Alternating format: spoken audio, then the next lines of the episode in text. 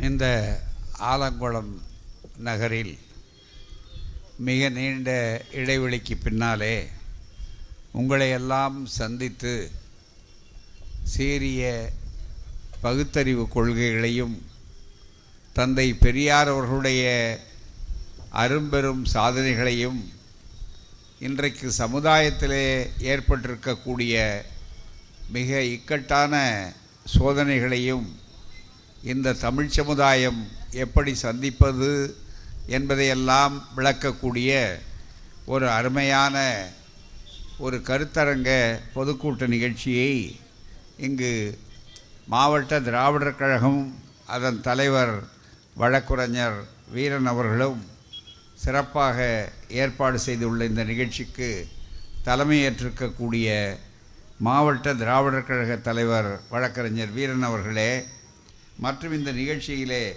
கலந்து கொண்டு சிறப்பிக்கின்ற திராவிடர் கழக திராவிட முன்னேற்றக் கழக மற்றும் பகுத்தறிவாளர் கழக மற்றும் அனைத்து இயக்கங்களை சார்ந்த தோழர்களே சான்றோர்களே தாய்மார்களே நண்பர்களே உங்கள் அனைவருக்கும் அன்பான வணக்கம். ஆலங்குளம் பகுதிக்கு வருகிற போதெல்லாம் இரண்டு பேரை நான் மறப்பதில்லை. என்னுடைய அருமை சட்டக்கல்லூரி தோழர் ஆலடி அருணா அவர்கள். அவருடைய நிலைப்பாடு அரசியலிலே சில நேரங்களிலே மாறுதலாக இருந்த காலகட்டத்திலே கூட எங்கள் நட்பு என்பது எப்போதுமே மாறுபட்டதில்லை.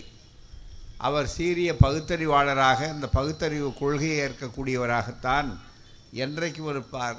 அந்த வகையில் நான் என்றைக்கும் பெரியார் கொள்கையாளன் என்று நாங்கள் கல்லூரி நாட்களிலே எப்படி பழகிய போது அந்த உணர்வை பெற்றோமோ அதே போலத்தான் கடைசி வரையிலே இருப்பார்கள். எனவே இந்த பகுதிக்கு வருகிற போதெல்லாம் அந்த நினைவு மாறுவதில்லை. அதுபோலவே இந்த ஆலங்குளம் பகுதியிலே முதல் முறையாக குற்றாலம் பயிற்சி முகாம் மற்ற சில பொதுக்கூட்ட நிகழ்ச்சிகளிலே வந்து கேட்டுவிட்டு அதன் மூலமாக மிகப்பெரிய அளவிற்கு கொள்கை மாறுதலை பெற்ற தயாளன் ஒரு நல்ல இளைஞன். அந்த தயாளன் அவர்கள் இங்கே எங்களை எல்லாம் அழைத்து வந்து அவருடைய இல்லத்து மனவிழாவை நடத்தி கொண்டவர். அது மட்டுமல்ல எந்த இடத்திலுமே பிரச்சனைக்குரியவராக இருந்தாலும் துணிச்சலோடு போராடக்கூடிய ஒரு இளைஞன். ஆகவே இந்த ஆலங்குளம் பகுதிக்கு வரும்போதெல்லாம் இந்த இரண்டு பேரை நான் மறப்பதே இல்லை.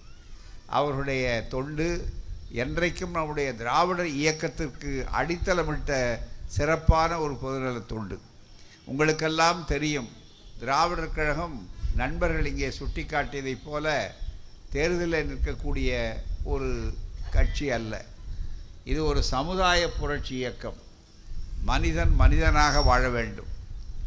ஒரு மனிதன் உயர்ந்தவன் இன்னொரு மனிதன் தாழ்ந்தவன். ஒரு மனிதன் தொடக்கூடியவன் இன்னொரு மனிதன் தொடக்கூடாதவன். ஒரு மனிதனுக்கு படிக்க வாய்ப்பு தர வேண்டும்.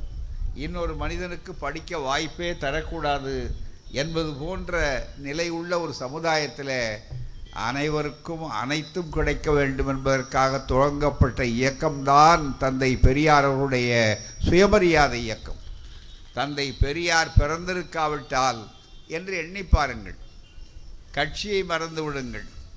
ஜாதியை மறந்து விடுங்கள் மதத்தை மறந்து விடுங்கள் மனிதத்தன்மையை நினைத்து பாருங்கள். இந்த சமத்துவ உணர்வு என்பது ஐயா தந்தை பெரியார் அவர்களாலே உருவாக்க பெற்றது அதற்கு முன்னாலே அவர்கள் இங்கே சுட்டி காட்டினார் நண்பர்கள் இங்கே சுட்டி காட்டினார்கள் தோளிலே துண்டு போட முடியாது முழங்காலுக்கு கீழே வேட்டி கட்ட முடியாது.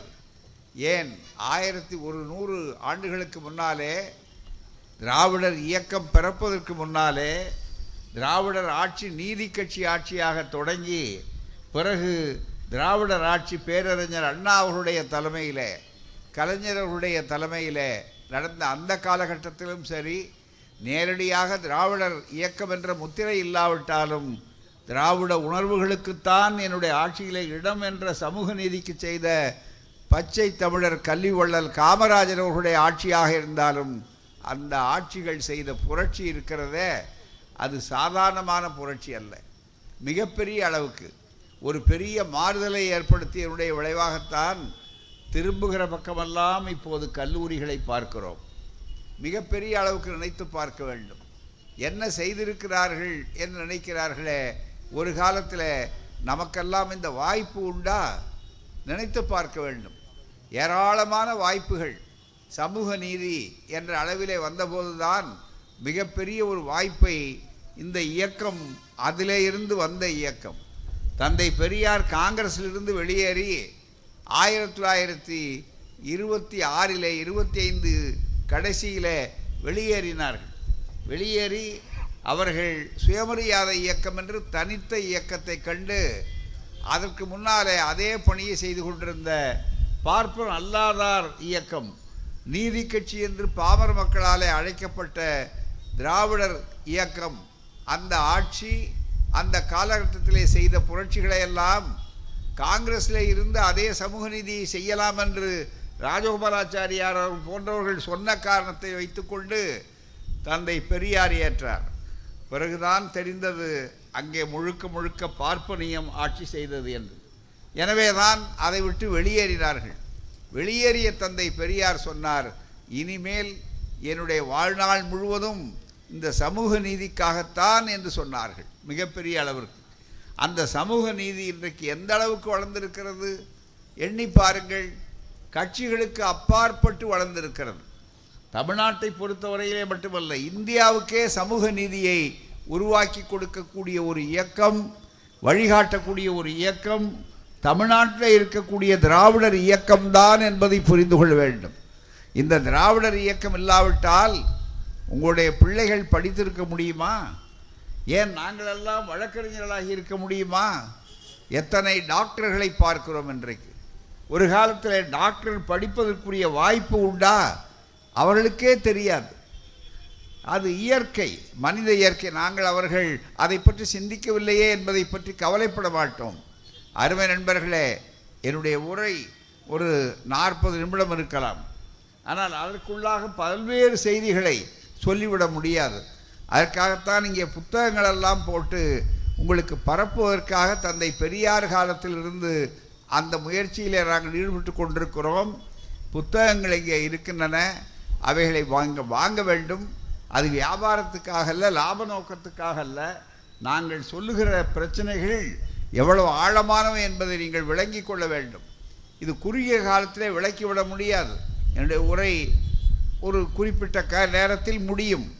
ஆனால் அதே நேரத்தில் நீங்கள் நினைத்து பாருங்கள். உதாரணமாக நீட் தேர்வு நீட் தேர்வு என்று இப்போது பிரச்சனைக்குரியதாக இருக்கிறத இந்த நீட் தேர்வை பற்றி நம்முடைய தோழர்கள் ஓரளவுக்கு சொன்னார்கள். ஆனால் உண்மையிலே நீங்கள் நினைத்து பார்க்க வேண்டுமானால் இந்த டாக்டர் படிப்பு நீட் தேர்வு ஏன் நாம் கண்டிக்கிறோம். ஏன் முற்போக்குள்ள அத்துணை கட்சியும் ஒன்று சேருகின்றன? ஏன் பனிரெண்டாம் தேதியன்று தமிழ்நாட்டிலே மிகப்பெரிய அளவிற்கு அத்துணை கட்சிகளும் சேர்ந்து நீட் தேர்வுக்காக தமிழ்நாட்டுக்கு விதிவிலக்கு கொடுக்க வேண்டும்? இது அரசியல் சட்டப்படி எங்களுக்கு இருக்கிற உரிமை என்பதை ஏன் வலியுறுத்த வேண்டும்? ஏன் நமக்கு அறிவில்லையா? நமக்கு வாய்ப்பு இல்லையா ஆனால் சூழ்ச்சி வலை பின்னப்படுகிற நேரத்தில் அந்த சூழ்ச்சி வலையை அறுக்க வேண்டும் என்பதற்காகத்தான் இந்த முயற்சி என்பதை விளங்கிக் கொள்ள நீட் தேர்வு ஏன் கூடாது? ஒரு சின்ன புத்தகம். அந்த புத்தகத்தை நீங்கள் வாங்கி பார்த்தாலே கேள்வி பதில் ரூபத்தில் அதில் தெளிவாக இருக்கும். ஆக அவனுடைய உணர்வுகளை புரிந்து கொள்ள வேண்டும். டாக்டர்களாக இன்றைக்கு நம்மவர்கள் இப்போதுதானே படிக்கிறார்கள். இதற்கு முன்னாலே டாக்டர்களாக நம்மவர்கள் உண்டா? நூறு ஆண்டுகளுக்கு முன்னாலே டாக்டர்களாக நம்மவர்களை பார்க்க முடியுமா? ஒருபோதும் பார்க்க முடியாதே மிகப்பெரிய அளவிற்கு. ஏன் இன்றைக்கு டாக்டர்கள் நம்ம துறையிலே இருக்கிறார்கள்? ஆனால் அன்றைக்கு நினைக்க முடியாது. பார்ப்பன் அல்லாதார் நாம் நினைக்க முடியாது. அதுவும் நம்ம சூத்திரன் ஜாதியில் படித்தா இதோ மனு தர்மம் அசல் மனு தர்மம் இந்த மனு தர்மத்தை தான் இப்போ இந்திய அரசியல் சட்டத்திற்கு பதிலாக மீண்டும் இதை நடைமுறைப்படுத்த வேண்டும் என்பதற்குத்தான் இப்போ ஆர்எஸ்எஸ்னுடைய அரசியல் வடிவமான பிஜேபி மோடி தலைமையில் இருக்கக்கூடிய ஆட்சி முழு முயற்சியை செய்து கொண்டிருக்கிறது. இப்போது நடக்கக்கூடிய போராட்டமே இனப்போராட்டம். மனு தர்மமா மனித தர்மமா சமதர்மமா? குலதர்மமா சமதர்மமா? இதுதான் மிகப்பெரிய போராட்டம்.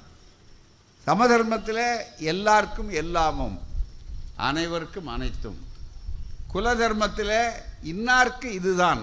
இதற்கு மேலே அவர்கள் நினைக்கக்கூடாது இதுதான் நினைத்தார்கள். இந்த எண்ணத்தை நீங்கள் புரிந்து கொள்ள வேண்டும். இப்படிப்பட்ட இந்த மனு தர்மத்தை மீண்டும் அவர்கள் கொண்டு வர வேண்டும் என்ற அளவுக்கு வரும்போது ஏற்கனவே நூறு ஆண்டுகளுக்கு முன்னாலே திராவிடர் இயக்கம் வருவதற்கு முன்னாலே அதை நடைமுறைப்படுத்தினார்கள். உதாரணத்துக்கு டாக்டர்களாக வர வேண்டுமானால் இந்த செய்தி பல பேர் டாக்டர்களுக்கே தெரியாது. டாக்டர்களாக வர வேண்டுமானால் மனு போட வேண்டுமென்றால் அதற்கு குறைந்தபட்ச தகுதி என்ன தெரியுமா? சமஸ்கிருதம் அவர்கள் படித்திருக்க வேண்டும். சமஸ்கிருதம் தெரிந்திருக்கணும். அப்போ தான் மனுவே போட முடியும். சமஸ்கிருதம் தெரியலன்னா மனு போட முடியாது. அது தேவ பாஷை. அதே நேரத்தில் அன்றைக்கு என்ன எழுதி வைத்தான் மனு தர்மத்தில் சொன்னால் சமஸ்கிருதத்தை சூத்திரனோ பஞ்சமனோ கீழ்ஜாதிக்காரனோ படிக்கக்கூடாது. அப்போ அதுக்கு பொருள் என்ன? சமஸ்கிருதம் படித்தவன் தான் டாக்டர் ஆக முடியும். சமஸ்கிருதத்தை கீழ்ஜாதிக்காரன் படிக்க முடியாது. சமஸ்கிருதம் பாப்பான் தான் படிக்கணும். மேல் ஜாதிக்காரன் தான் படிக்கணும். அதுதான் உரிமை. வேதத்தை காதால் கேட்டால் கூட காதில் ஈயத்தை காய்ச்சி ஊற்றணும் அதை மு வெளி வி- விரட்ட வேண்டும் என்று மிகப்பெரிய அளவிற்கு அவர் எழுதியிருந்தார்கள். அதுதான் மிக முக்கியம். சாதாரணம் அல்ல ஏதோ பெரிய செய்தி நினைக்காதீங்க. இன்னைக்கு தமிழ் ஹிந்துங்கிற நாளேடு இருக்குது பாருங்க. அதில் ராமசாமி பிள்ளைன்னு ஒருத்தர் அவர் வேதத்தில் என்ன இருக்குன்னு தெரிஞ்சுக்கணும்னு பார்க்க வந்தார். அதுக்காக வேதம் படிக்கிறான் பாருங்க. அதுக்கு விளக்கம் சொல்லும்போது காதால கேட்கலான்னு எட்டி நின்றுருக்கார். அதை போன உடனே நீ காதால் கூட சூத்திரம் கேட்கக்கூடாது. அப்படின்னு விரட்டி அடிச்சிருக்காங்கன்னு இன்னைக்கு எழுதியிருக்கிறது விடுதலையில் இல்லை தமிழ் இந்து பத்திரிகையில் ஒருவர் ரங்கன் என்பவர் ஆய்வு செய்து அதை பற்றி எழுதியிருக்கிறார். திராவிடர் தால் விழுந்தோமன் சொல்லுகிற சில அறிவாளிகள் இருக்கிறார்களே அவர்களை பார்த்து கேட்கிறோம். நீங்கள் திராவிடத்தால் விழுந்தீர்களா? அல்லது அனைவரும் படிக்க வேண்டுமென்று சொன்ன தந்தை பெரியாரால் எழுந்தீர்களா? என்பதை கொஞ்சம் நெஞ்சத்தில் கை வைத்து பாருங்கள். சொல்லுங்கள். மிக தெளிவாக ஆகவே டாக்டர்களாக படிப்பதற்கு சமஸ்கிருதம் எதுக்கு? நல்லா நீங்கள் நினச்சி பார்க்க வேண்டும். அதை வைத்திருந்தால். அதை போராடி அதை திருப்பி பெற்று அந்த உத்தரவை மாற்றிய ஒரு இயக்கம்தான் நீதி கட்சி என்ற அந்த பிரபலமான அங்கே பணக்கல் அவர்கள் ஆட்சியில் நடந்தது. தந்தை பெரியார் போன்றவர்கள் போராடிய அதனுடைய வெற்றியினால் இன்றைக்கி எல்லாரும் டாக்டர்கள். அது மட்டுமல்ல காமராஜர் கல்விவள்ளல் காமராஜருக்கு கோபம் வந்தது. தகுதி திறமை இப்பவும் நீட்டுங்கிறது தகுதி திறமை தானே பேசுகிறான் இங்கே காமராஜர் கொலை முயற்சி சரித்திரம்னு ஒரு புத்தகம் இருக்குது நீங்கள் வாங்கி பாருங்கள் ஏன்னா நம்ம நாட்டில் இப்போ மாட்டுக்கு இருக்கிற பாதுகாப்பு மனுஷனுக்கு கிடையாது. இந்த ஆட்சியில். அந்த மாட்டுக்கு ஆக போராட்டம் பசுமாட்டுக்காக நான் போராடுறோம் அப்படின்னு சொல்லக்கூடியவர்களாக இருக்கிறார்களே இந்த போராட்டத்தை இப்போ ஆரம்பிக்கலவன். சமதர்மம் என்று காமராஜர் டெல்லியிலே அகில இந்திய தலைவராக இருந்த காலத்திலேயே அப்போது சமதர்ம ஆட்சியை ஒழிக்க வேண்டும் சம குலதர்மம் வர வேண்டும் என்பதற்காக ஒரு திசை திருப்ப வேண்டும் என்பதற்காகத்தான் நாங்கள் பசுவதையை எதிர்த்து பெரிய போராட்டம் நிர்வாண சாமியார்களையே கொண்டு வந்து போராட்டம். அதுவும் டெல்லியில் அகில இந்திய காங்கிரஸ் கமிட்டி தலைவராக இருந்த கல்வி வள்ளல் காமராஜர் அவர்கள் தூங்கும்போது பகலிலேயே பட்டப்பகலிலேயே அவருடைய வீட்டுக்கு தீ வைத்து அவரை உயிரோடு கொல்ல முயன்ற கூட்டம்தான் இந்த ஆர்எஸ்எஸ் என்று சொல்லக்கூடிய பிஜேபி இன்றைக்கு பசுமாட்டை நாங்கள் காப்பாற்றுகிறோம் என்று சொல்லக்கூடியவர்கள். யாருக்காவது சந்தேகம் இருந்தால் இந்த புத்தகம் இங்கே கிடைக்கிறது. வாங்கி பாருங்கள். பல பேர் அப்போது பிறந்திருக்க மாட்டார். தந்தை பெரியார் கொதித்தெழுந்தார் மிக தெளிவாக. அன்றைக்கு ஒரு திராவிட முன்னேற்ற கழகத்து தோழன் கட்சி வேறுபாடு பார்க்காமல் காமராஜருக்கு இந்த தகவலை சொன்ன காரணத்தால் காமராஜர் உயிரோடு நமக்கு மீண்டும் கிடைத்தார். இல்லையானால் அந்த விபத்து அங்கே ஏற்பட்டிருக்கும். நிர்வாண சாமியார்கள் டெல்லி தலைநகரில் எப்படியெல்லாம் ஆட்டம் போட்டார்கள் இதில் ஆதாரத்தோடு உங்களுக்கு இந்த புத்தகத்தில் பார்க்கலாம். என்ன காரணம்? எல்லோரும் படிக்கிறார்கள் சமதர்மம். அவர் அதில் பேசியிருந்தார் ரொம்ப தெளிவாக என் மேலே என்ன கோபம்? எதுக்காக எரிக்கணும்னு சொல்கிறான் குலதர்மம் நிற்கணும் சமதர்மத்தை நான் சொல்கிறேன் சமதர்மத்தை அவர்கள் நிலைநாட்ட விட மாட்டார்கள். அதுக்கு ஒழிக்கிறதுக்காக தான் இப்போ இந்த போராட்டத்தை நடத்துகிறான் அதுக்கு பசுமாட்டை கொண்டு வந்து காட்டுறான் என்று அன்றைக்கு சொன்னார். அதே நிலைதான் நண்பர்களே இப்போது வேறு ரூபத்தில் வேறு இடத்தில் இருந்து கிளம்பி வந்து கொண்டிருக்கிறது. இதை நன்றாக நீங்கள் புரிந்து கொள்ள வேண்டும். மிக முக்கியமாக அந்த நேரத்தில் சொன்னார் இந்த தகுதி திறமை என்று கேட்கும்போது காமராஜர் ஒரு கேள்வி கேட்டார். ரொம்ப பொதுமக்கள் மத்தியில் தந்தை பெரியாருடைய குரலை அப்படியே ஒலித்தவர் என்பதனால தான் பார்ப்பனர்கள் ராஜகோபாலாச்சாரியார் கருப்பு காக்கையை கல்லால் அடியுங்கள் என்று காமராஜரை பற்றி பேசினார் அந்த காலத்தில். இது வரலாறு தமிழ்நாட்டு வரலாறு. அந்த நேரத்தில் தந்தை பெரியார் தான் காமராஜருக்கு மிக பெரிய அளவுக்கு உறுதுணையாக இருந்தவர். அப்படிப்பட்ட நேரத்தில் காமராஜர் அவர்கள் அந்த உணர்வை அப்படியே பிரதிபலித்தார். கூட்டத்தில் கேட்டார் அப்போ மக் தகுதி திறமை இன்னைக்கு சொல்கிறா பாருங்க நீட்டுக்கு தகுதி திறமை என்று. காமராஜர் எளிய மக்களுக்கு புரியும்படியாக பேசக்கூடிய தலைவர். வேகமாக பேசும்போது கேட்டார் என்ன தகுதி திறமை? அவருடைய மொழியில் நான் அப்படியே சொல்கிறேன் பறையனை டாக்டர் ஆக்கினேன். அவன் ஊசி போட்டான். எந்த நோயாளி செத்து போனான் சொல் அப்படின்னு கேள்வி கேட்டார். பறையனை என்ஜினியர் ஆக்கின அவன் பாலம் கட்டினா எந்த பாலம் இடிஞ்சு போச்சு சொல். உன் தகுதியும் தெரியும் உனக்கு சொல்லி கொடுத்தானே அவன் தகுதியும் தெரியும் போ அப்படின்னு சொன்ன பெருமை காமராஜருக்கு உண்டு. அந்த உணர்வு இன்றைக்கு மிக முக்கியம். அதே ரூபம் வேறு ரூபத்தில் கொண்டு வந்து தடுக்கிறானே. காரணம் என்ன? எதுக்காக நீட் தேர்வு அப்படின்னு ஒரு வடிகட்டல் எதுக்கு ஒரு கண்ணி வடி? இப்போ தான் நம்ம பிள்ளைகள் தலையெடுத்துக்கிட்டு இருக்காங்க. நம்முடைய திராவிடர் இயக்க ஆட்சி வந்ததுனால தான் அவள் சொன்ன மாதிரி அண்ணா அவர்கள் தொடங்கி காமராஜர் அவர்களுடைய ஏற்பாட்டில் முதல்ல இருந்த நேரத்தில் கூட வித்தியாசமாக இல்லை. இடஒதுக்கீடு என்று சொன்னால் அது வளர்ந்து கொண்டு தான் வந்திருக்கு திராவிடர் இயக்க ஆட்சியில். அப்படிப்பட்ட சூழ்நிலையில் இன்றைக்கு என்ன சூழ்ச்சின்னா நாம் தான் நம்முடைய பிள்ளைகள் கிராமத்து பிள்ளைகள் டாக்டர் ஆகிவிட்டார் இன்றைக்கி சாதாரண முத்தன் முனியன் குப்பன் எல்லாம் வந்துட்டாங்க. அதுவும் எப்படி வந்தாங்க? காரணம் என்ன? இடஒதுக்கீடு. இடஒதுக்கீடு இருந்தால் மட்டும் போதாது. இந்த இடஒதுக்கீட்டை செயல்படுத்தணுன்னா அதுக்கு கல்லூரிகள் தேவையாச்சே?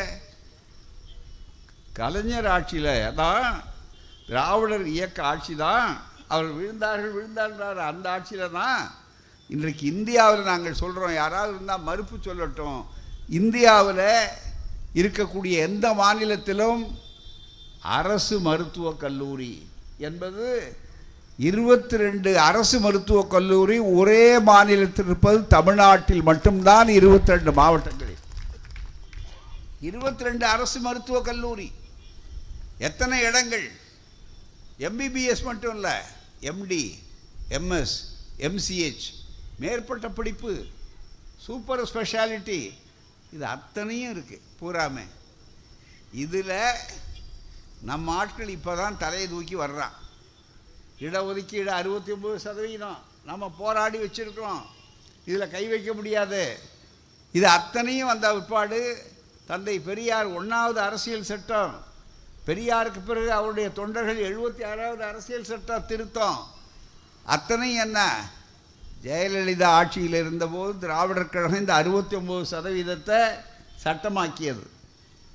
தன்னை பாப்பாத்தின்னு சொல்லிக்கொண்ட அந்த அம்மையார் இருந்த காலகட்டத்தில் திராவிடர் கழகம் எழுதி கொடுத்த சட்டம் அறுபத்தி ஒன்பது என்று சொல்லும்போது இந்த சட்டத்தை சட்டமன்றத்தில் அந்த அம்மையார் நிறைவேற்றினார்கள்.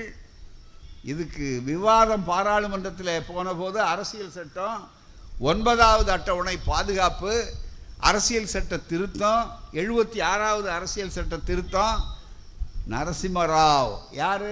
ஆந்திரா பார்ப்பனர். கடைசியில் ஜனாதிபதியாக இருந்து கையெழுத்து போட்டவர் யார் தெரியுமா? சங்கர் தயாள் சர்மா உத்தரப்பிரதேச பார்ப்பனர். ஆகவே ஜனாதிபதி உத்தரப்பிரதேச பார்ப்பனர் ஆந்திரா பார்ப்பனர் பிரதமர் தமிழ்நாட்டு பார்ப்பனர் ஜெயலலிதா. மூன்று பேரையும் வைத்து இந்த இயக்கம் திராவிடர் இயக்கம் வேலை வாங்கியது இடஒதுக்கீட்டை பாதுகாத்துத்தான் உங்கள் பிள்ளைகள் வேலை வாய்ப்பிலே அறுபத்தி ஒன்பது சதவீதத்தை பெறுகிறார்கள். அது காவல்துறையாக இருக்கலாம் அல்லது மருத்துவத்துறையாக இருக்கலாம் வேறு எல்லா துறையிலும். ஆனால் யாருக்கும் தெரியாதே போய் இடஒதுக்கீடு இருக்க அனுபவிக்கிறவன் யாராவது? நம்ம சாப்பிட்றோமே. சாப்பாடு சாப்பிடும்போது யாராவது அந்த உழவனை பற்றி நினைக்கிறோமா? வயலில் இறங்கினவனை பற்றி நினைக்கிறோமா? சாப்பாடு சரியாகி இன்னும் ஏப்பம் வரலையேன்னு நினைக்கிறோமே தவிர உழவனை பற்றி யாராவது நினைக்கிறோமா? தண்ணி எடுத்து சாப்பிட்றோமே அதில் குளம் வெட்டினவனை கிணறு வெட்டினவனை குழாய் வச்சவனை பற்றி யாராவது நினைப்போமா? நினைக்க மாட்டோம். அதுதான் மிக முக்கியம். தந்தை பெரியார் தான் சொன்னார் என்னுடைய பணி நன்றி எதிர்பார்க்காத பணி அப்படின்னார். நான் தண்ணி பந்தல் வச்சுருக்கேன். தண்ணி பந்தல் மாதிரி என் இயக்கம். தாகம் எடுக்கிறேன் வந்து குடிச்சிட்டு போகணும். அவ்வளோதான் அதில் பற்றி இல்லை. அவர் நன்றி ஒவ்வொருத்தரும் தண்ணி தண்ணி பந்தல் வச்சவரை தேடி கண்டுபிடிச்சி யாருங்க வச்சாங்கன்னு சொல்லி நன்றி சொல்கிறேன்னா சொல்லிட்டு போகிறான் கிடையாது பெரியார் சொன்னார். அவன் நன்றி சொல்லாவிட்டா பரவாயில்ல டம்ளர் எடுத்துகிட்டு போகாமல் விட்டார்னா போதும் அப்படின்னார். அதுதான் மிக முக்கியம். ஆக அப்படிப்பட்ட ஒரு சூழலில் இன்றைக்கு சமுதாயத்தில் நாங்கள் எதையும் எதிர்பார்க்காமல் இந்த பணியை செய்து கொண்டிருக்கிறோம். இருபத்தி ரெண்டு மாவட்டங்களில் அரசு கல்லூரிகள். ஆயிரக்கணக்கான இடங்கள். நோகாமல் வெளி மாநிலத்துக்கான அவன் இடத்துல மெ- மெடிக்கல் காலேஜ் கிடையாது. அவன் இடத்துல இந்த கோர்ஸ் கிடையாது. அவன் இடத்துல மேல்பட்ட படிப்பு கிடையாது. நாம் கரையான் புற்றெடுக்க கருநாகம் குடிபுகுந்ததைப் போல இங்கே வந்து உட்கார போகிறோம் ஐயா இதுதான் நீட்டு தேர்வு. பெற்றோர்கள் கவலை இல்லாமல் இருந்தால் என்ன ஆகும் அதுதானே நாங்கள் எடுத்து சொல்கிறோம் திராவிட கழகத்துக்கு என்ன வேலைன்னா நாங்கள் உங்கள்கிட்ட ஓட்டு வாங்கி பதவிக்கு போகணுங்கிற இயக்கம் அல்ல. உங்களுக்கு எச்சரிக்கை கொடுக்குற எச்சரிக்கை மணி அடிக்கிற இயக்கம் இந்த இயக்கம். மிகப்பெரிய அளவு ஆபத்து வருகிறது. நினைத்து பாருங்கள். நாம் இதுவரையில் அனுபவித்ததற்கு இவ்வளவு. தே- சமஸ்கிருதத்தில் மனு போடணும் சமஸ்கிருதம் படிச்சிருக்கணுன்றதை ஒழித்து அதுக்கப்புறம் இடஒதுக்கீட்டை உண்டாக்கி இடஒதுக்கீட்டை உண்டாக்குனா மட்டும் போதாது. கல்லூரிகள் வைக்கணும்னு சொல்லி அத்தனையும் வச்சு அவ்வளோ பேராசிரியும் வச்சா இவன் நோகாமல் அங்கேருந்து வந்து என்ன சொல்கிறான் நாங்கள் உத்தரப்பிரதேசத்துலேருந்து வர்றோங்க. எங்களுக்கு இடஒதுக்கீடு. நீங்கள் செஞ்சு வச்சுங்க நீங்கள் சமைச்சு வைங்க. நாங்கள் பசியோடு வந்து சாப்பிட்டுட்டு போகிறோம் இங்கே சமைச்சவன் இந்த ஊர் பிள்ளைகள் இவளுக்கு கிடையாது. காரணம் என்னென்னா நீங்கள் வெளியே நில்லுங்க. என்று சொல்கிறான் எப்படி கோயில் கட்டின தமிழன் எல்லாம் செஞ்சு முடிச்சுட்டு ஒரு குழவிக்கல்ல கொண்டு வந்து அங்கே வச்ச உடனே செட்டியார் நகருங்க மொழியார் நகருங்க பிள்ளை நகருங்க நாடார் நகருங்கன்னு சொல்லி கடகடன்னு ஒரு பாப்பான் சின்னமணியை தூக்கிட்டு உள்ளே போய் ஆடுறானோ அது மாதிரி நம்ம ஆள் எல்லாம் செஞ்சு வச்சாங்க. திராவிடர் இயக்கம் அவ்வளவும் செஞ்சுது. கடைசி நேரத்தில் வந்து உட்கார போகிறாங்க இதுதான் தவிர வேறு ஒன்றுமே இல்லை. நல்லா நீங்கள் நினச்சி பாருங்க. எதுக்காக நம்ம வந்து நீட் தேர்வு? இங்கே ஒரு படிப்பு பள்ளி ப படிப்பு. இந்த இந்த பாப்பா வந்துச்சு இது நிறைய படிச்சிருக்கு. உடனே பாராட்டினோம் முத்தமிழுடைய மக. இங்கே இருக்கிற படிப்பு முறைகள்னால் எப்படிப்பட்டது? மெட்ரிகுலேஷன் ஸ்கூல்னால் என்ன தவறு அது? சமச்சீர் கல்வி வச்சு ஆறு லட்சம் ஏழு லட்சம் பிள்ளைகள் ஏராளம் படிக்கிறாங்களே அந்த கல்வி திட்டத்தை வச்சுருக்காங்களே. கல்வி திட்டத்தில் கோளாறாம் ரொம்ப பேர் சொல்கிறாங்க அதுலேயும் என்ன கல்வி திட்டத்தில் கோளாறு? ஏன்னா நீட் தேர்வில் நிறைய எழுத முடியலையே இந்த கல்வி திட்டம். நீட் தேர்வுங்கிறதுல ரெண்டு கல்வி திட்டம் இருக்குது புரிஞ்சுக்கணும். ஒன்று மத்திய அரசாங்கம் இந்தி சமஸ்கிருதம் எல்லாம் சொல்லி கொடுக்குற சிபிஎஸ்சி திட்டம். சென்ட்ரல் செகண்டரி போர்டு அது சிபிஎஸ்சி இன்னொன்று நமது மெட்ரிகுலேஷன் ஹையர் செகண்டரி நம்ம தமிழ்நாட்டில். மத்திய அரசும் கல்வித்துறையில் இருக்குது மாநில அரசும் கல்வித்துறையில் இருக்குன்னு பொதுத்துறை. அங்கே தான் அந்த சூழ்ச்சியை. சொன்னார் பாருங்கள் மாநில அரசு துறையில் இருந்த கல்வி திட்டத்தை மா பொதுப்பட்டியல்னு சொல்லி ரெண்டு பேருக்கு அதிகாரம் இருக்குன்னு மாத்தனுடைய விளைவு தீய விளைவு இன்னைக்கு அவர்கள் பூந்து விளையாடுறாங்க. பூராமே இதனுடைய விளைவு என்ன? நம்முடைய பிள்ளைகளுடைய வாழ்க்கை வீணாக போகுது. அதுதான் எதிர்காலம் மிகப்பெரிய அளவுக்கு வீணாக போகும். தொண்ணூற்றி அஞ்சு விழுக்காடு இந்த பாடத்திட்டம் தமிழ்நாட்டில். அஞ்சு விழுக்காடு சிபிஎஸ்சி கேள்வி நூறு விழுக்காடு சிபிஎஸ்சியில் கேள்வி கேட்குறான். தொண்ணூத்தஞ்சு சதவீதம் படித்தவங்களில் ஒன்றுமே கொடுக்கல. அதுவும் ஒரு மாதம் கூட இடைவெளி கிடையாது. இப்போ தான் தலையெடுத்திருக்கிறான். அவன் எப்படி தேர்வு வருவான்? ஒரு சின்ன உதாரணம் உங்களுக்கு சொல்கிறேன் ஆசிரியர்கள் இங்கே இருப்பீங்க. மாணவர்கள் பெற்றோர்கள் தேர்வு நடக்குது.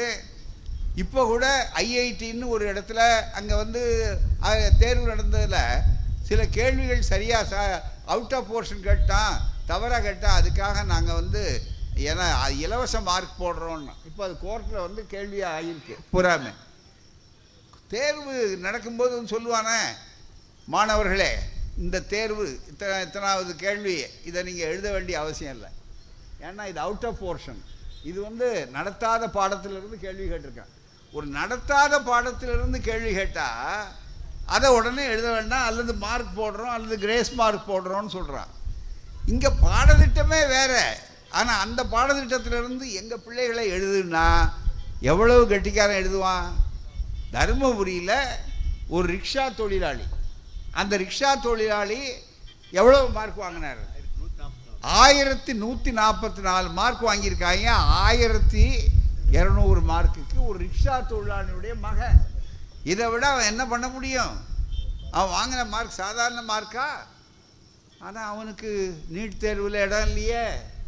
வருத்தப்பட்டு ரத்த கண்ணீர் விடுறானே. இன்னொரு பிள்ளை இது மாதிரி எத்தனை பிள்ளைகள்? இருபத்தைந்து இடங்களில் ஒரு இடம் கூட வரலன்னா என்ன நம்ம பிள்ளைகள்லாம் முட்டாள்களா? காமராஜர் கேட்டார் பாருங்க அதனால தான் சொன்னேன். உன் தகுதியும் தெரியும் உனக்கு சொல்லிக் கொடுத்தவன் தகுதியும் தெரியும்னாரு பாருங்க. இந்த சூழ்ச்சி இதை பெரியார் கண்ணாடி போட்டால் தான் புரியுமே தவிர சாதாரணமான ஆட்களுக்கு இது தெரியாது. ஆகவே அந்த முறையை அவன் பயன்படுத்துகிறான் ஆகவே அதை வைத்தா சொன்னார் கேள்வி கேட்டார் நல்லா நினச்சி பாருங்க. இந்தியா முழுக்க ஒரே சீரான தேர்வு முறை. நாங்கள் அதில் அளப்போம். அப்படிங்கிறான். இந்தியா முழுவதும் ஒரே சீரான தேர்வு முறை அப்படிங்கிறது நியாயமா? இந்தியா முழுவதும் ஒரே சீரான கல்வியா? ஒவ்வொரு மாநிலத்திலும் ஒரே சீரான கல்வியா? ஒவ்வொரு இடத்திலும் ஒரே மாதிரியான கல்வியா? நீங்கள் நல்லா நினச்சி பார்க்கணும். இல்லையே. வெவ்வேறு இடங்கள் வெவ்வேறு சூழ்நிலைகள் அப்படி இருக்கும்போது இந்தியா முழுக்க நாங்கள் இதை செய்கிறோம்னு சொல்கிறீங்க சரி. வாதத்துக்காகவே ஏற்போம். ஆனால் கேள்வித்தாள் கொடுக்கும்போது அந்த கேள்வித்தாள் ஒரே மாதிரி இருக்கணுமா இல்லையா? தயவு செய்து நீங்கள் நல்லா நினச்சி பாருங்கள் ஆங்கிலத்தில் கேள்வித்தாள் இருக்குது உடனே இல்லை இல்லை அந்தந்த மொழிகள்லேயும் நாங்கள் கொடுப்போம். அந்த மொழிகளில் நீங்கள் கவலைப்படாதீங்க. ஒவ்வொரு மாநிலத்திலும் இருக்குது தமிழ் குஜராத் அப்படின்னு இப்படியெல்லாம் ஒரு சமாதானம் சொன்னாங்க. ஏமாத்துறதுக்காக. விஷயம் என்னன்னு பார்த்தா மொழிபெயர்த்து தானே இருக்கணும் அது. ஒரே ஒரு கேள்வித்தாள். அந்த விஷயம் கேள்விகள் மாறலாமா? அதே கேள்வி குஜராத் மொழியில் இருக்கலாம். அதே கேள்வி தமிழில் இருக்கலாம். அதே கேள்வி மங்காளத்தில் இருக்கலாம். ஆனால் இவன் செஞ்சது என்னன்னா இந்த குஜராத்துக்கு வேற ஒரு கேள்வி. மா தமிழ்நாட்டுக்கு இன்னொரு கேள்வி. கேரளாவுக்கு இன்னொரு கேள்வி. இப்படி எல்லாமே தென் மாநிலங்கள் பூராமலுமே கடுமையான கேள்விகள். கொடுமையான கேள்விகள். ரொம்ப எளிதான கேள்விகள் பூரா அங்கே குஜராத்துக்கு. அப்படின்னு கொடுத்துருக்குறாங்க. அப்படின்னு பத்திரிகையில் வந்திருக்க. இதை போட்டு மதுரை உச்சநீதி மதுரை உயர்நீதிமன்றத்தில் கொண்டு போய் சொல்லி தடை ஆணை அப்படின்னு சொன்னாங்க. இந்த ரிசல்ட்டை கொடுக்கக்கூடாதுன்னு. உடனே உச்சநீதிமன்றத்துக்கு போகிறான் போய் அங்கே அவங்க வந்து அதை பற்றியெல்லாம் கவலைப்படாமல் ஒன்றும் விசாரிக்காதீங்க நீங்கள் எங்கள்கிட்ட அனுப்புங்க. அவங்க ஆறு கேள்வி கேட்குறாங்க யார் நாங்கள் கேட்குற கேள்வியை நீதிபதிகள் கேட்குறாங்க என்னென்னா ஆறு கேள்வி. ஒரே மாதிரி பாடத்திட்டமா? ஒரே மாதிரி கேள்வியா? ஏன் நீங்கள் நாங்கள் கேட்டதுக்கு அது செய்யலை? இதுக்கெல்லாம் பதில் சொல்லுங்கன்னார். அவன் பதில் சொல்லாமல் திரு திருன்னு திரி திரிக்கிறான். முழிச்சுக்கிட்டு இருக்கிறான். பூராமே திருடனை தேள் கொண்ட மாதிரி இருந்தான் சிபிஎஸ்சி உடனே உச்சநீதிமன்றம் அவனுக்கு ரொம்ப பாதுகாப்பு கொடுக்குற மாதிரி நீங்கள் விசாரிக்க வேண்டாங்க நாங்கள் இங்கே வந்துடுங்க அப்படின்னு சொல்ல வேண்டிய கட்டத்துக்கு வந்துட்டாங்க. நம்ம பிள்ளைகள் கதி என்ன ஆகிறது ஆகவே நண்பர்களே நீங்கள் நல்லா நினச்சி பார்க்கணும். அது மட்டுமல்ல இந்த ரிசல்ட் வந்திருக்கு பாருங்கள் இந்த ரிசல்ட்டில் முடிவுகள் அறிவிக்கப்பட்டிருக்கிறதுல ஒரு கொடுமை என்னன்னா இடஒதுக்கீடு பின்பற்றணும். ஏன்னா அது அரசாங்கம் நடத்துகிறோம் இடஒதுக்கீடு நாங்கள் பின்பற்றுவோம் அப்படிங்கிறாங்க. பூராமே இங்கே இருக்கிற பாஜக மற்றவர்கள்லாம் கூட பார்த்தீங்கன்னா இடஒதுக்கீட்டுக்கு ஒன்றும் ஆபத்து வராதுங்க. நீட்டு வச்சா இவங்க தகவல் சொல்கிறது சரியில்லைங்க அப்படின்னு சொல்கிறாங்க பூராமே. இந்த இடஒதுக்கீட்டுக்கு ஆபத்தா இல்லையாங்கிறதுக்கு உதாரணம் ஒன்று சொல்கிறேன் இங்கே நல்லா சொன்னார் ராசையா கூட சொன்னார். அது வந்து அவர் வந்து ரொம்ப நேரம் இல்லைங்கிறதுனால அவர் விளக்கமாக சொல்லலை. நாற்பத்தி ஒரு இடஒதுக்கீடு தாழ்த்தப்பட்ட மலைவாழ் மக்களுக்கு இருபத்தி ரெண்டு புள்ளி அஞ்சு. அதே மாதிரி பிற்படுத்தப்பட்டவர்களுக்கு என்று சொன்னால் மத்திய அரசாங்கத்தில். இந்த இருபத்தி ஏழு இருபத்தி ஏழு இந்த ரெண்டையும் சேர்த்து கூட்டினா நாற்பத்தி ஒன்பது புள்ளி அஞ்சு. மீதி இருக்கு பாருங்க அதாவது ஐம்பது புள்ளி அஞ்சு. இந்த ஐம்பது புள்ளி அஞ்சில் எப்படி இடஒதுக்கீடு என்று சொன்னால் அந்த சதவீதத்தில் அனைவரும் அனைத்து சாதியினரும் அனைத்து பிரிவினரும் அதில் கலந்து கொள்ளலாம். போட்டி. அதுக்கு பேர் தான் ஓப்பன் காம்படிஷன். ஓப்பன் காம்படிஷனை சுருக்கி என்ன சொல்லுவான்? ஓசி அப்படின்னு சொல்லுவான். ஓப்பன் காம்படிஷன் திறந்த போட்டி அப்படிங்கிறது. இவன் ரொம்ப தந்திரமாக என்ன பண்ணிட்டான்? அந்த ஓசியை அதர் கம்யூனிட்டிஸ்ன்னா பூரா அதுதான் ரொம்ப மிக முக்கியம். அப்படின்னா என்ன அர்த்தம்? இவனுக்கு நாற்பத்தி ஒம்பது இந்த மைனாரிட்டியாக இருக்கான் பாருங்க. பாப்பா மற்ற முன்னேறிய ஜாதி. இவனுக்கு ஐம்பது புள்ளி அஞ்சு சதவீதம். இடஒதுக்கீடே இல்லாதவனுக்கு இடஒதுக்கீட்டை தந்திரமாக கொண்டு வந்திருக்காங்க இதை புரிஞ்சுக்கணும்னா பெரியார் கண்ணாடி தேவை. இதை உடைப்பதற்கு இந்த இயக்கங்களால் தான் முடியும். நாம் காலங்காலமாக பாடுபட்டு நூறு ஆண்டுகளுக்கு மேலே பாடுபட்டு இவ்வளவு இடஒதுக்கீட்டை கொண்டு வந்தான் இவன் நோகாமல் கொல்லப்புற வழியாக வந்துட்டான். இதை கண்டுபிடிச்சி ஓசின்னா என்ன அர்த்தம்? அதர் கம்யூனிட்டிஸியா மற்றவர்களுக்கா? என்ன கொல்ல போகிறதா அவன் பத்து சதவீதம் கூட இல்லையே. ஆகவேதான் இது அரசியல் சட்டப்படி விரோதம். எனவே நாம் கேட்கிற அந்த கேள்வி கோரிக்கை திராவிடர் கழகம் திராவிட முன்னேற்ற கழகம் விடுதலை சிறுத்தைகள் இந்திய கம்யூனிஸ்ட் கட்சி மார்க்சிஸ்ட் கம்யூனிஸ்ட் கட்சி காங்கிரஸ் இந்திய தேசிய காங்கிரஸ் இந்திய யூனியன் முஸ்லீம் லீக் மனிதநேய மக்கள் கழகம் கல்வியாளர்கள் டாக்டர்கள் அனைத்து தரப்பும். இதில் ஏன் அதிமுக இல்லைன்னு நீங்கள் கேட்கலாம்? அவங்களுக்கு வாயை திறக்க முடியல இப்போ. அவங்களாம் பாவம் அவங்களுக்கு வெவ்வேறு அணியில் இருக்காங்க. அவங்கள ஒன்றாக்கிறதுக்கு பதிலாக அணி ஆக்கிட்டான். இப்போ நம்ம ஊர்லெல்லாம் ஒரு வித்தியாசமாக இருக்கும். அதுக்கு முன்னாலலாம் நீங்கள் எந்த கட்சியில் இருக்கீங்கன்னா கட்சி மாறினார்னு சொல்லுவான் அதுக்கு முன்னால் அரசியலில் கட்சி மாறினாருங்க. இந்த கட்சியிலேருந்து அந்த கட்சிக்கு போனாருன்னு. இப்போ ஒரு முன்னேற்றம் தமிழ்நாட்டில் என்னன்னா கட்சிக்குள்ளேயே கட்சி மாறுறான். இதுதான் ரொம்ப மிக முக்கியம். இங்கே எந்த கட்சிங்கன்னு கேட்குறதா எந்த அணிங்கிறான் எந்த அணி அப்படின்னு. இதுதான் பிணி இப்போ தமிழ்நாட்டுக்கு. மிகப்பெரிய அளவுக்கு. ஆகவே அதனுடைய சமுதாயத்தில் ஏற்பட்டிருக்கிற ஒரு இதனால் அவங்களுக்கு பாவம் மிரட்டி வச்சுருக்காங்க. அதனால் போட்டி போட்டுக்கிட்டு யார் காலில் முன்னேறி இருக்காங்க அவங்களுக்கும் சேர்ந்து தான் நாம் வாதாடுறோம். ஆனால் சட்டமன்றத்தில் மட்டும் அவங்க கேள்வி கேட்கும்போது எதிர்க்கட்சி தலைவர் ஸ்டாலின் கேட்டாருன்னா உடனே இருந்துச்சு நாங்கள் அந்த நீட் தேர்வுக்காக கடிதம் எழுதியிருக்கோம் பூராமே எல்லாத்துக்கும் கடிதம் எழுதியிருக்கோம் குடியரசுத் தலைவர் தானே என்னையா குடியரசுத் தலைவர் தேர்தலில் உங்கள் ஓட்டை கேட்குறாங்க நீங்கள் என்ன சொல்லணும்? ஐயா எங்கள் ஓட்டு கேட்டு தான் நீங்கள் வெற்றி பெற முடியும்னு சொல்லக்கூடிய நிலையில் நாங்கள் அரசியல் சட்டப்படி எங்களுக்கு இருக்க உரிமைப்படி சட்டமன்றத்தில் ரெண்டு மசோதாக்களை நாங்கள் நிறைவேற்றியிருக்கிறோம். அந்த ரெண்டு மசோதாக்களுக்கு நீங்கள் ஏன் குடியரசுத் தலைவர்கிட்ட ஒப்புதலுக்கு அனுப்பலை? எனவே குடியரசுத் தலைவர்கிட்ட ஒப்புதலுக்கு அனுப்புங்க அப்படின்னு கேட்குறதுக்கு பாருங்கள் இது நாம் பிச்சை கேட்கல மத்திய அரசை சலுகை கேட்கல. அரசியல் சட்டப்படி இதோ என்னுடைய கையிலே அரசியல் சட்டம் இருக்கிறது. வழக்கறிஞர் என்ற முறையிலே சொல்லுகிறேன். பொதுப்பட்டியலில் நமக்கு இருக்கிற உரிமைப்படி நாம் இதை கேட்க வேண்டும் என்பதுதான் மிக முக்கியமானது. அதை தான் பன்னிரெண்டாம் தேதி அன்று தமிழ்நாட்டிலேயே அனைத்து இந்த ஒற்றுமை உள்ள அத்தனை கட்சிகளின் சார்பாக ஒரு மாபெரும் கண்டன ஆர்ப்பாட்டத்தை வற்புறுத்துவதற்காக மத்திய அரசை செய் என்று அஞ்சரை மாதம் ஆச்சு. ஊர்கா ஜாடியில் இருக்கிறத அந்த மசோதாவை எடுத்து குடியரசுத் தலைவருக்கு சொல்லுங்கள் அதில் எந்த விதமான சட்டமன்றத்தில் நிறைவேற்றி இருக்கிறோம். சட்டப்படி நமக்கு உரிமை இருக்குது ஏன்னா பொதுப்பட்டியல் கன்கரண்ட் லிஸ்ட்னு சொல்லும்போது அவர்களும் சட்டம் செய்யலாம் நாமும் சட்டம் செய்யலாம். நமக்கு வேண்டாம்னா நமக்கு விதிவிலக்கு கொடுக்கலாம். அது மட்டுமல்ல இந்த நீட் பற்றி பாராளுமன்றத்திலே ஒரு குழு போட்டார்கள். நல்ல விவரம் தெரிஞ்சுங்க. நாடாளுமன்ற நிலைக்குழு ஸ்டாண்டிங் கமிட்டி அந்த நிலைக்குழுவில் என்ன போட்டான்னா அவங்க பரிந்துரையில் ரொம்ப தெளிவாக சொல்லியிருக்காங்க. நீட் தேர்வு தேவையில்லை என்று எந்த மாநிலமாவது விரும்பினால் அந்த மாநிலத்திற்கு அப்படி கேட்பதற்கு உரிமை உண்டு. அதை விதிவிலக்கு கொடுக்கலாம். அதை வற்புறுத்த வேண்டிய அவசியம் இல்லை. இவ்வளவும் சொல்லியாச்சு. சட்டப்படி நாம் நிறைவேற்றியிருக்கிறோம். அதை அங்கே அனுப்புகிறோன்னா உள்ளே கூட வைக்காமல் இருக்காங்களே. இந்த லட்சணத்தில் போட்டி போட்டுக்கிட்டு உங்கள் குடியரசுத் தலைவர் வே வேட்பாளருக்கு நாங்கள் ஓட்டு போடுறோம் ஓட்டு போடுறோம் அப்படின்னு போய் முன்னால் நிற்கிறதா குறைந்தபட்சம் தமிழ்நாட்டுடைய நலனை பாதுகாக்க வேண்டாமா? ஒரு பக்கம் நீங்கள் நீட் தேர்வுக்கு அனுமதி கொடுங்கங்கிறீங்க. இந்த நிலையை சொன்னால் என்ன? ஏற்கனவே ஜல்லிக்கட்டுக்கு எப்படிப்பட்ட அள அளவுக்கு இதே அவசர சட்டம் எப்படி வந்தது? நன்றாக நினைத்து பார்க்க வேண்டாமா? எனவே தான் அழுத்தம் கொடுக்க வேண்டும் என்று நாம் பனிரெண்டாம் தேதி நடத்தப் போகின்ற போராட்டம் மாநில அரசுக்கும் அழுத்தம் கொடுக்க வேண்டும். மத்திய அரசும் அதை செய்ய வேண்டும். இது ஒரு தொடர் போராட்டமாக வரும் என்று சொல்லுவதற்குரிய வாய்ப்பு.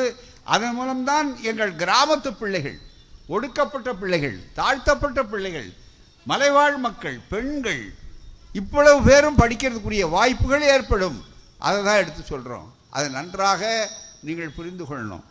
அது மட்டுமல்ல நண்பர்களே இன்னும் ஒருபடி மேலே போகணும்னா இப்போ புதுசாக இந்த ஆட்சிக்கு வராமலே ஆட்சி செய்யலாங்கிற ஒரு ஆசை. யார்? பாஜகவுக்கு. அந்த அது சொல்கிறாங்க அதெல்லாம் நாங்கள் ரொம்ப வளர்ந்துக்கிட்டு இருக்கிறோம். ரொம்ப மிக முக்கியமாக நாங்கள் அடுத்து இப்போ ஆட்சியில் நாங்கள் ஆட்சி செய்கிறோம். யார்? இங்கே ஒரு ஆட்சியை நடத்திக்கிட்டு இந்த ஆட்சியில் பி- பிளவு பிணிகள் அணிகள் எல்லாம் வந்த உட்பாடு நாங்களே ஆட்சி செய்கிறோம் அப்படின்னு சொல்லிட்டு இன்னொரு பக்கத்தில் இவங்ககிட்ட ஓட்டு வேணும். யார்? ரெண்டு அணியாக இருந்தாலும் ஓட்டு வேணும். குடியரசுத் தலைவர் வெற்றி பெறுவதற்கு. இன்னும் பதினேழாம் தேதி தே ஓட்டு போடணும் இவங்க. அப்படின்னு காலம் இருக்குது யோசிக்கணும். ஆனால் அதே நேரத்தில் இவங்ககிட்ட என்ன எழுதுகிறாங்க செவுத்தில் எழுதி போடுறேன். இப்போ என்னன்னா கழகங்களே இல்லாத ஆட்சி நாங்கள் கொண்டு வர போகிறோம் கழகங்களே இல்லாத ஆட்சி அப்படின்னு சொல்லி கவலைகளே இல்லாத தமிழகம். அடாடா. நீங்கள் ஆற்றுகின்ற ஒவ்வொரு மாநிலத்திலையும் உயிரோட போக முடியலையே. தமிழ்நாட்டில் ஒன்று தான் ஏன் பசுமாட்டை காட்டி இன்றைக்கி ஏமாற்ற முடியல. இது பெரியார் பிறந்த பூமி. வடநாட்டில் அப்படி இல்லையே. வெளியில் போகிறவனே திடீர்னு பசுமாட்டு மாட்டுக்கறி வச்சுருந்தான்னு அவன் ஆட்டுக்கறி வச்சுருந்தா கூட தூக்கி ஆளை கொல்லுறானே எத்தனை பேரை கொண்டு இருக்கான் எத்தனை பேர் சிறுபான்மை சமுதாயம்? இதெல்லாம் அங்கே நடக்கும். இங்கே நடக்காத. இங்கே வந்தால் கழகங்களே இல்லாத தமிழ்நாடுனா என்ன அர்த்தம்? கழகங்களே உள்ள தமிழ்நாட்டை உண்டாக்க போகிறோம் மத கலவரம் ஜாதி கலவரம் இது அத்தனையும் உண்டாக்க போகிறோம்னு சொல்கிறாங்க சரி அப்படி உங்களுக்கு தைரியம் இருந்தால் நீங்கள் திராவிட இயக்கத்தால் தான் விழுந்து போச்சு. எல்லாம் கெட்டு போச்சுன்னு பேசுகிறீங்கல்ல அந்த திராவிட இயக்கத்தினுடைய ஓட்டு எதுக்கு உங்களுக்கு வேணும்? நீங்கள் ஓட்டு திராவிட இயக்கத்துக்காக சொரண வேண்டாமா? ஓட்டு போடுறவனுக்கு? கேட்க வேண்டாமா? ஏய்யா நம்ம ஒழிப்பேங்கிறான் இன்னொரு பக்கத்தில். எத்தனைக்கு என்ன சொந்த கால் இருந்தால் கூட பரவாயில்ல மிஸ்டு கால்லையே நம்புகிற கட்சி அது. சொந்த காலில் நிற்கிறவன்கிட்ட போய் பார்த்து இது இது சாதாரணமாக இயக்கமா? இரத்தத்தை சிந்திய இயக்கம் தியாகங்கள் செய்த இயக்கம். கண்ணீரையும் இரத்த துளியையும் செய்த இயக்கம். இந்த இயக்கத்தை ஏதோ அப்படியே ஏதோ மணல் வீடு மாதிரி நினச்சிக்கிட்டு நாங்கள் ஒழிச்சிருவோம் அப்படின்னு சொன்னால் விட முடியுமா? நண்பர்களே இது பெரியார் பிறந்த பூமி. இங்கே மாட்டு சம்பவம் பலிக்காது. மனுஷன் சம்பவம் பலிக்காது. அதுதான். இந்த வெளியிலேருந்து பாட்டாக்காரன் வந்து அப்படி அப்படியே விரும்புகிறோம்னு ஆடினா தலையாடுற மாதிரி ஆட்டணும்னு நினைக்காத. நாங்கள் எந்த அளவுக்கு மக்களை தயார் பண்ணியிருக்கிறோன்னா ஒரு உதாரணம் நினச்சி பாருங்க. நீங்கள் பசுமாடு பசுமாடுன்னு பசுமாடு அப்படின்னு காட்டிக்கொண்டு இருக்கிறானே இந்த பசுமாட்டு என்னவோ பெரிய அளவுக்கு. ஏன் இங்கே வந்து எடுபட முடியாதுன்னு சொல்லக்கூடிய அளவிற்கு என்ன? ஒரு சாதாரண ஏழை எளிய மக்களுடைய உணவு. எந்த அளவுக்கு அவர்கள் போயிருக்கிறார்கள் சொன்னால் நாங்கள் நினைக்கிறபடி தான் நீங்கள் சாப்பிடணும். நாங்கள் நினைக்கிறபடி தான் நீங்கள் வந்து உண்ணணும் எண்ணணும் அல்லது சட்டை போடணும். இன்னும் அடுத்தபடியாக எந்த கலர் போடுறது? எல்லாத்தையும் சொல்லிடுவான். பூராமே அதே நேரத்தில் ஓ பெரிய அளவுக்கு கோமாதா குலமாதா அப்படிங்கிறிய? அந்த பசுமாட்டை இதுவரையில் கொன்று சாப்பிட்டதுக்கு வழிகாட்டினவனே இந்த ஆரியன் தானையா யாருக்கா சந்தேகம் இருந்தால் அந்த மனு தர்மத்தை வாங்கி பாருங்கள் ராமாயணத்தை வாங்கி பாருங்க. ராமனும் சீதையும் காட்டில் என்ன சாப்பிட்டாங்கன்னு வால்மீகி ராமாயணத்தில் என்ன எழுதியிருக்குன்னு சொல்லுங்கள் எங்கள்கிட்ட ஆதாரபூர்வமாக பேசக்கூடியவர்கள் எங்களிடம் வாதம் செய்து இதுவரை வென்றவர்கள் கிடையாது. பெரியாரிடம் பெரியாரிடம் கேட்ட கேள்விக்கெல்லாம் பெரியார் பதில் சொன்னார். பெரியார் கேட்ட கேள்விக்கு யாரும் இதுவரையில் பதில் சொல்லலை. நான் சொல்கிறேன் இங்கே பாருங்கள் மனு தர்மத்தில் ரொம்ப தெளிவாக இன்றைக்கி வந்து ஆஹா பசுமாட்டை கொன்னா அவ்வளோ பெரிய ஆ- ஆபத்துங்கிறான். சாதாரண ஏழை எளிய மக்கள் அதில் என்னையா எரும மாட்டுக்கும் பசுமாட்டுக்கும் வித்தியாசம்? பசுமாடு வெள்ளை எரும மாடு கருப்பு. ஆக இங்கே ஒருத்தர் திருவள்ளுவர் திருக்குறளை நான் கொண்டு போய் வெளியில் கொண்டு போய் ஏற்றுமதி பண்ணுறேன்னு ஒருத்தர் வித்த காட்டினார் பிஜேபி. அவருக்கு திருவள்ளுவரை கொண்டு போய் அதில் விலாசம் இல்லாமல் எங்கேயோ கொண்டு போய் தள்ளினார் பூராமே அவர் சொல்கிறார் நீங்கள்லாம் கருப்பர்கள் நாங்கள்லாம் வெள்ளையர்கள் நாங்கள்லாம் உங்களை சகிச்சுக்கிட்டு இருக்கிறோமே. இதுதானா? இதானா உங்களுடைய தேச ஒற்றுமை? இதானா உங்களுடைய ஒருமைப்பாடு? நன்றாக நீங்கள் நினைத்து பார்க்க வேண்டும். இதை பாருங்க இதில் இருக்க ஒரே ஒரு செய்தியை நீங்கள் நினைக்கலாம். பூரா ஒரு பிராமணன் தன்னை மாமிசம் புசிக்க வேண்டும் என்று கேட்டுக்கொள்ளும் போதும் விதிப்படி சிரார்த்தத்தில் விரிக்கப்பட்ட போதும் மான் மந்திரத்தினால் கொல்லப்பட்ட மிருகாதிகளின் மாமிசத்தை புசிக்கலாம். அவன் தான் என்னன்னா மந்திரம் சொல்லி வெட்டலாமா? அதுதான் மிக முக்கியம். அது மட்டும் இல்லை இதுலேயே பரிசையாக எழுதியிருக்கான் பசுவை மது பர்க்கம் யக்கியம் சிரார்த்தம் இவைகளுக்கு மாத்திரம் ஜந்து ஹிம்சை செய்யலாம். சராசரி விஷயத்தில் வேதத்தில் சொல்லப்பட்ட ஹிம்சையை ஹிம்சை என்று நினைக்கக்கூடாது. எனவே பசுவை மந்திரம் மந்திரமில்லாமல் கொல்லப்பட்ட பசுக்களை ஒருபோதும் புசிக்கக்கூடாது. ஆகவே என்ன சொல்கிறான் மந்திரம் சொல்லுங்கிறான். பூராமே. ஏன்னா இவன் யாகம் செஞ்சவன். இந்த யாகத்தை கண்டித்து புத்தர் வந்தார். அவருடைய மிகப்பெரிய அளவுக்கு. அதன் காரணமாகத்தான் இவர்களெல்லாம் இன்னைக்கு பசுமாதா கோமாதான் மறுபடியும் மாறினவனே தவிர வேற கிடையாது. ஆகவே அந்த பசுமாட்டை வைத்துக்கொண்டு ஒரு அரசியல். அதுக்கு மனுஷனை பற்றி கவலைப்படாத ஒரு அரசியல். இது ஏன் இப்போ சொல்கிறாருன்னா மோடி என்னென்ன உறுதிமொழி சொன்னாரோ அந்த உறுதிமொழி மூன்று ஆண்டு காலத்தில் என்ன ஆயிற்று என்று கேட்டால் பண மதிப்பீடு அந்த இடையில பொருளாதாரம் உயருனாங்க ஜிடிபி மொத்த வருமானம் அது கீழே போயிருக்கு. இன்றைக்கி ஜிஎஸ்டி ஜிஎஸ்டின்னு போட்டுக்கிட்டா யாருக்கு என்னென்ன புரியாததுக்கு பேர் தான் ஜிஎஸ்டி ஏங்க ஜிஎஸ்டி பற்றி என்னங்கன்னு என்னங்க வந்து கேட்குறாங்க மற்றவர் கேட்டார். நான் வேடிக்கையாக சொன்னேன். கடவுளும் ஜிஎஸ்டியும் ஒன்றுயான்னார் ஏன்னா கடவுள் என்னன்னு யாராலையும் விளக்கி சொல்ல முடியாதுங்கிறான். கண்டவர் விண்டிலர் விண்டவர் கண்டிலர்.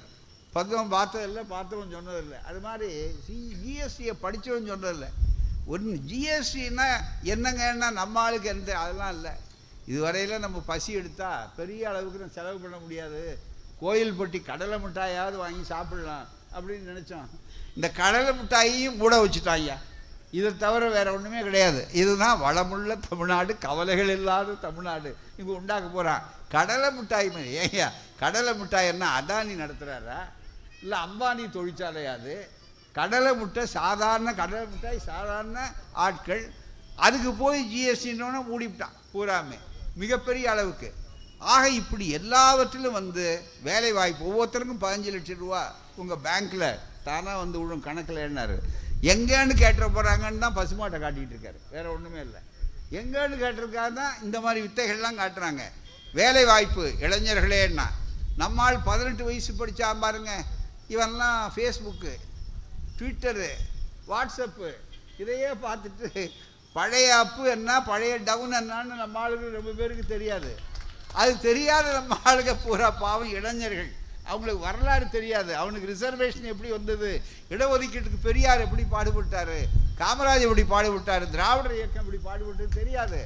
பதினெட்டு வயசு வந்த உடனே ஓஹோ மோடி ஒருத்தர் வந்தார் வந்திருக்கார். அவர் சொல்கிறார் டெவலப்மெண்ட் வளர்ச்சி வளர்ச்சி வேலைவாய்ப்பு. நான் எல்லாருக்கும் வேலைவாய்ப்பு கொடுக்குறேன். பாருங்கள் உங்களுக்கு ஒரு ரெண்டு கோடி பேருக்கு உடனே வேலைவாய்ப்புன்னார். ரெண்டு கோடி பேருக்கு வேலை கொடுக்க வேண்டாம் ஐயா ரெண்டு லட்சம் பேருக்கு கொடுத்துருக்கிறாரா? இந்த கேள்வியெல்லாம் வரக்கூடாதுங்கிறது தான் நண்பர்களே நீட்டு. இந்த கேள்வியெல்லாம் வரக்கூடாதுங்கிறது தான் பசுமாடு. வேற ஒன்றும் கிடையாது. அதுதான் நினச்சி பார்க்கணும். இப்போ அதையும் செய்யாதேன்னா நம்மால் என்ன? ஆட்டுக்கறி முந்நூறுரூவா ஐநூறுரூவா விற்கிறான் சென்னையில். ஒரு கிலோ. அதே நேரம் மாட்டுக்கறி அறுபது ரூபா எண்பது ரூபா. ஏழை தாழ்த்தப்பட்டவன் பிற்படுத்தப்பட்டவன் ம- உழைப்பாளி அத்தனை பேரும் சாப்பிட்றான். எது விருப்பமாக சாப்பிட்றான். இன்னும் கேட்டால் அது என்ன பெருசு? இவன் துறை துறை நானே இது. அந்த துரை பூரா சாப்பிட்டது பூரா மாட்டுக்கறி தானேயா வேற ஒன்றுமே இல்லையே. இவன் எங்க ஆளுக்கு மட்டும் ஐயோ மாட்டுக்கறி சாப்பிட்றாங்கிறான் பூராமே. யார் எந்த கறி சாப்பிட்றாங்கிறத அவனுடைய விருப்பத்தை பொறுத்தது. அவ்வளோதான் தவிர எங்கள் வீட்டில் என்ன குழம்பு வைக்கிறதுன்னு அடுத்த வீட்டுக்காரர் முடிவு பண்ணுறதா இன்னும் நீங்கள் சாப்பிடணும்னு சொல்கிறதா ஆகவே தான் நண்பர்களே ஜனநாயகத்துக்கு ஆபத்து சமதர்மத்துக்கு ஆபத்து நம்முடைய சுதந்திரத்துக்கு ஆபத்து. இதையெல்லாம் நீங்கள் காப்பாற்ற வேண்டுமானால் ஒரே வழி இந்த இயக்கம் இந்த அமைப்பு. இதை பலப்படுத்தினால்தான் உங்களுடைய எதிர்காலத்தில் உங்களுடைய பிள்ளைகளுக்கு கல்வி உத்தியோகம் வாய்ப்புகள். இது அத்தனையும் வரும். எனவே பகுத்தறிவோடு சிந்தியுங்கள். நாங்கள் எங்களுக்காக வாதாடவில்லை உங்களுக்காக வாதாடுகிறோம். உங்கள் சந்ததிக்காக வாதாடுகிறோம் உங்கள் உரிமைக்காக வாதாடுகிறோம். ஆகவே இந்த இயக்கத்தை பலப்படுத்துங்கள். இந்த இயக்கம் பலமானால் உங்களுக்கு லாபம். ஒரு நல்ல தீயணைப்பு நிலையம் இருந்தால் ஊருக்கு நல்லது. சிறந்த பள்ளிக்கூடம் இருந்தால் அது பாதுகாப்பு. சிறந்த மருத்துவமனை இருந்தால் அதை விட வாய்ப்பு கிடையாது. எனவே தான் திராவிடர் கழகம் ஒரு சிறந்த மருத்துவமனை சிறந்த தீயணைப்பு நிலையம் சிறந்த காவல் நிலையம். உங்களையும் பாதுகாப்பது என்று கூறி திராவிடர் கழகத்தில் சேருங்கள் சேருங்கள் என்று கூறி வாய்ப்புகளுக்கும் சிறப்பாக ஏற்பாடு செய்த உங்களுக்கும் ஒத்துழைத்த காவல்துறை உட்பட அத்துணை நண்பர்களுக்கும் நன்றியை வணக்கத்தை தெரிவித்து முடிக்கிறேன். வணக்கம் நன்றி. வாழ்க பெரியார் வளர்க பகுத்தறி.